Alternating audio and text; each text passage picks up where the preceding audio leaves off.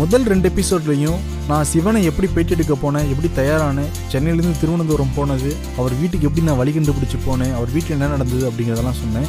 இந்த எபிசோடில் அவர் எப்படி இந்த விண்வெளித்துறையை தேர்ந்தெடுத்தாரு அப்படிங்கிறத பற்றி நம்ம பார்க்கலாம். ஆயிரத்தி தொள்ளாயிரத்தி எழுபத்தி ஏழில் தென் திருவாங்கூர் இந்து கல்லூரியில் பிஎஸ்சி கம்ப்யூட்டர் சயின்ஸ் படித்து முடித்தார் நானூறுக்கு நானூறு மதிப்பெண் வாங்கினார் காலேஜ் ஃபஸ்ட்டாக வந்தார். அப்போ தான் அவர் வாழ்க்கையில் ட்விஸ்ட் நடந்ததுன்னு சொன்னார். என்னென்னா அவர் காலேஜில் இருந்த ஒரு ப்ரொஃபஸர் நீ நல்லா படிக்கிறப்பா ஏன் எம்ஐடியில் ஏரோநாட்டிக்கல் இன்ஜினியரிங் படிக்கக்கூடாதுன்னு கேட்டார். அந்த ஏரோநாட்டிக்கல் அப்படிங்கிற அந்த வார்த்தையே அப்போ தான் முத முதல்ல அந்த விஞ்ஞானி சிவன் கேட்டிருக்காராம். அதனால என்னன்னா ஆசிரியர் சொல்ல வேத வாக்கு அப்படின்னு இஸ்ரோ சிவன் நினைச்சாரு. ஏன்னா ஸ்கூல் காலேஜ் படிக்கிறப்ப ஆசிரியர் என்ன சொல்றாங்களோ அதை தட்டாமல் இஸ்ரோ சிவன் எப்பவுமே செஞ்சிருக்காரு.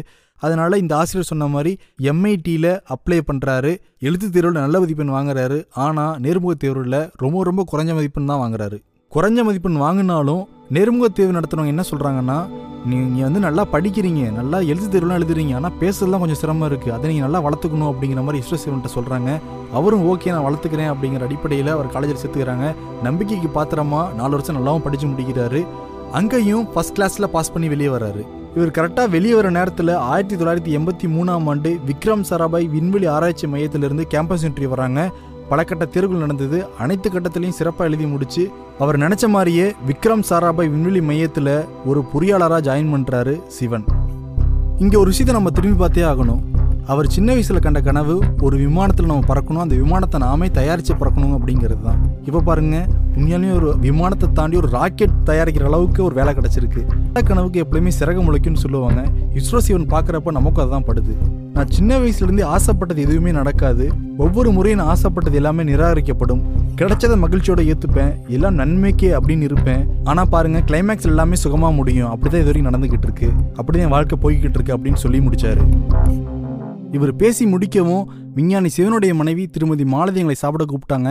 அந்த பிரேக்ஃபாஸ்ட்டை பார்த்து நானும் கே. ராசையர் சாரும் அதிர்ந்தே போயிட்டோம். எதுக்கு இவ்வளோ நிறையா பண்ணீங்கன்னு நான் கேட்டேன் அவங்க அன்போடு சொன்னாங்க. நான் ஆனந்தியுடன் படித்ததான் தான் நானும் வளர்ந்தேன். இவர் ஆராய்ச்சி மையத்துக்கு போயிட்டாருன்னா எப்போ வருவாருன்னே தெரியாது. இவருக்கு சாட்டர்டே சண்டே அந்த மாதிரி எந்த நாளுமே கிடையாது. என்னுடைய பொழுதுபோக்கே ஆனந்தவுடன் படிக்கிறது தான் ஆனந்தவுடன் இல்லாமல் நான் இருந்ததே கிடையாது அப்படின்னு சொன்னாங்க. அந்த அன்புக்காக தான் நீங்கள் வரீங்கன்னு சொன்னோடனே நிறையா செஞ்சேன் அப்படின்னு சொன்னாங்க. அந்த ஒவ்வொரு பருக்கையிலுமே நிறைய வாசகருடைய முகம் தான் எங்களுக்கு தெரிஞ்சுது.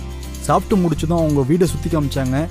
ஒவ்வொரு மடத்துலையும் என்னென்ன இருக்குது அந்த செடி கொடிகள்லாம் என்னென்ன இருக்குது அப்படிங்கிறதெல்லாம் எக்ஸ்பிளைன் பண்ணாங்க. ரொம்ப சந்தோஷமாக இருந்துச்சு. ஒரு குடும்பத்தோட ஒரு ஃபேமிலி ஃபோட்டோ பிடிக்கணும்னு நான் சொன்னேன்.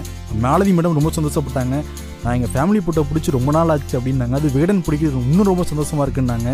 கே ராசையர் சார் குடும்பத்தோட நிற்க வச்சு ஃபோட்டோ பிடிச்சி காமிச்சாரு. ரொம்ப சந்தோஷமாயிட்டாங்க. இங்கே கிட்டத்தட்ட இதெல்லாம் முடிக்கிறதுக்கு ரெண்டரை மணி நேரத்துக்கு மேலே ஆயிடுச்சு அவர் கொடுத்த நேரமே வீட்டில் ஒரு மணி நேரம் தான் ஓகே வீடுங்கிறனால இவர் ரிலாக்ஸாக இருந்திருப்பார். ஆராய்ச்சி மையத்துக்கு போயிட்டாருன்னா இன்னும் கொஞ்சம் நேரம் சுருக்குவார்னு நான் நினச்சேன். அவர் கிளம்பி விக்ரம் சாரவை விண்வெளி மையத்துக்கு முதல்ல காரில் போனார். அவர் காரை ஃபாலோ பண்ணி நாங்களும் போனோம். ஒரு அரை மணி நேரத்துக்குள்ளார விண்வெளி மையத்தை நாங்கள் அடைஞ்சிட்டோம். முதல்ல இஸ்ரோ சிவன் கூட தான் நாங்கள் இறங்கினோம். இறங்கினாலும் அவர் முன்னாடி போயிட்டு வாங்கன்னு போயிட்டாரு. அவரை நாங்கள் பின்தொடர்ந்து போய்கிட்டே இருந்தோம். அதுக்குள்ளே என்னையும் ராசே சாரையும் ரெண்டு போலீஸ்காரங்க நிப்பாட்டினாங்க. ஒரு ரூம்க்கு கூட்டிகிட்டு போனாங்க. அங்கேயும் ட்விஸ்ட் நடந்தது. அது என்னங்கிறத நான் அடுத்த எபிசோடில் சொல்கிறேன்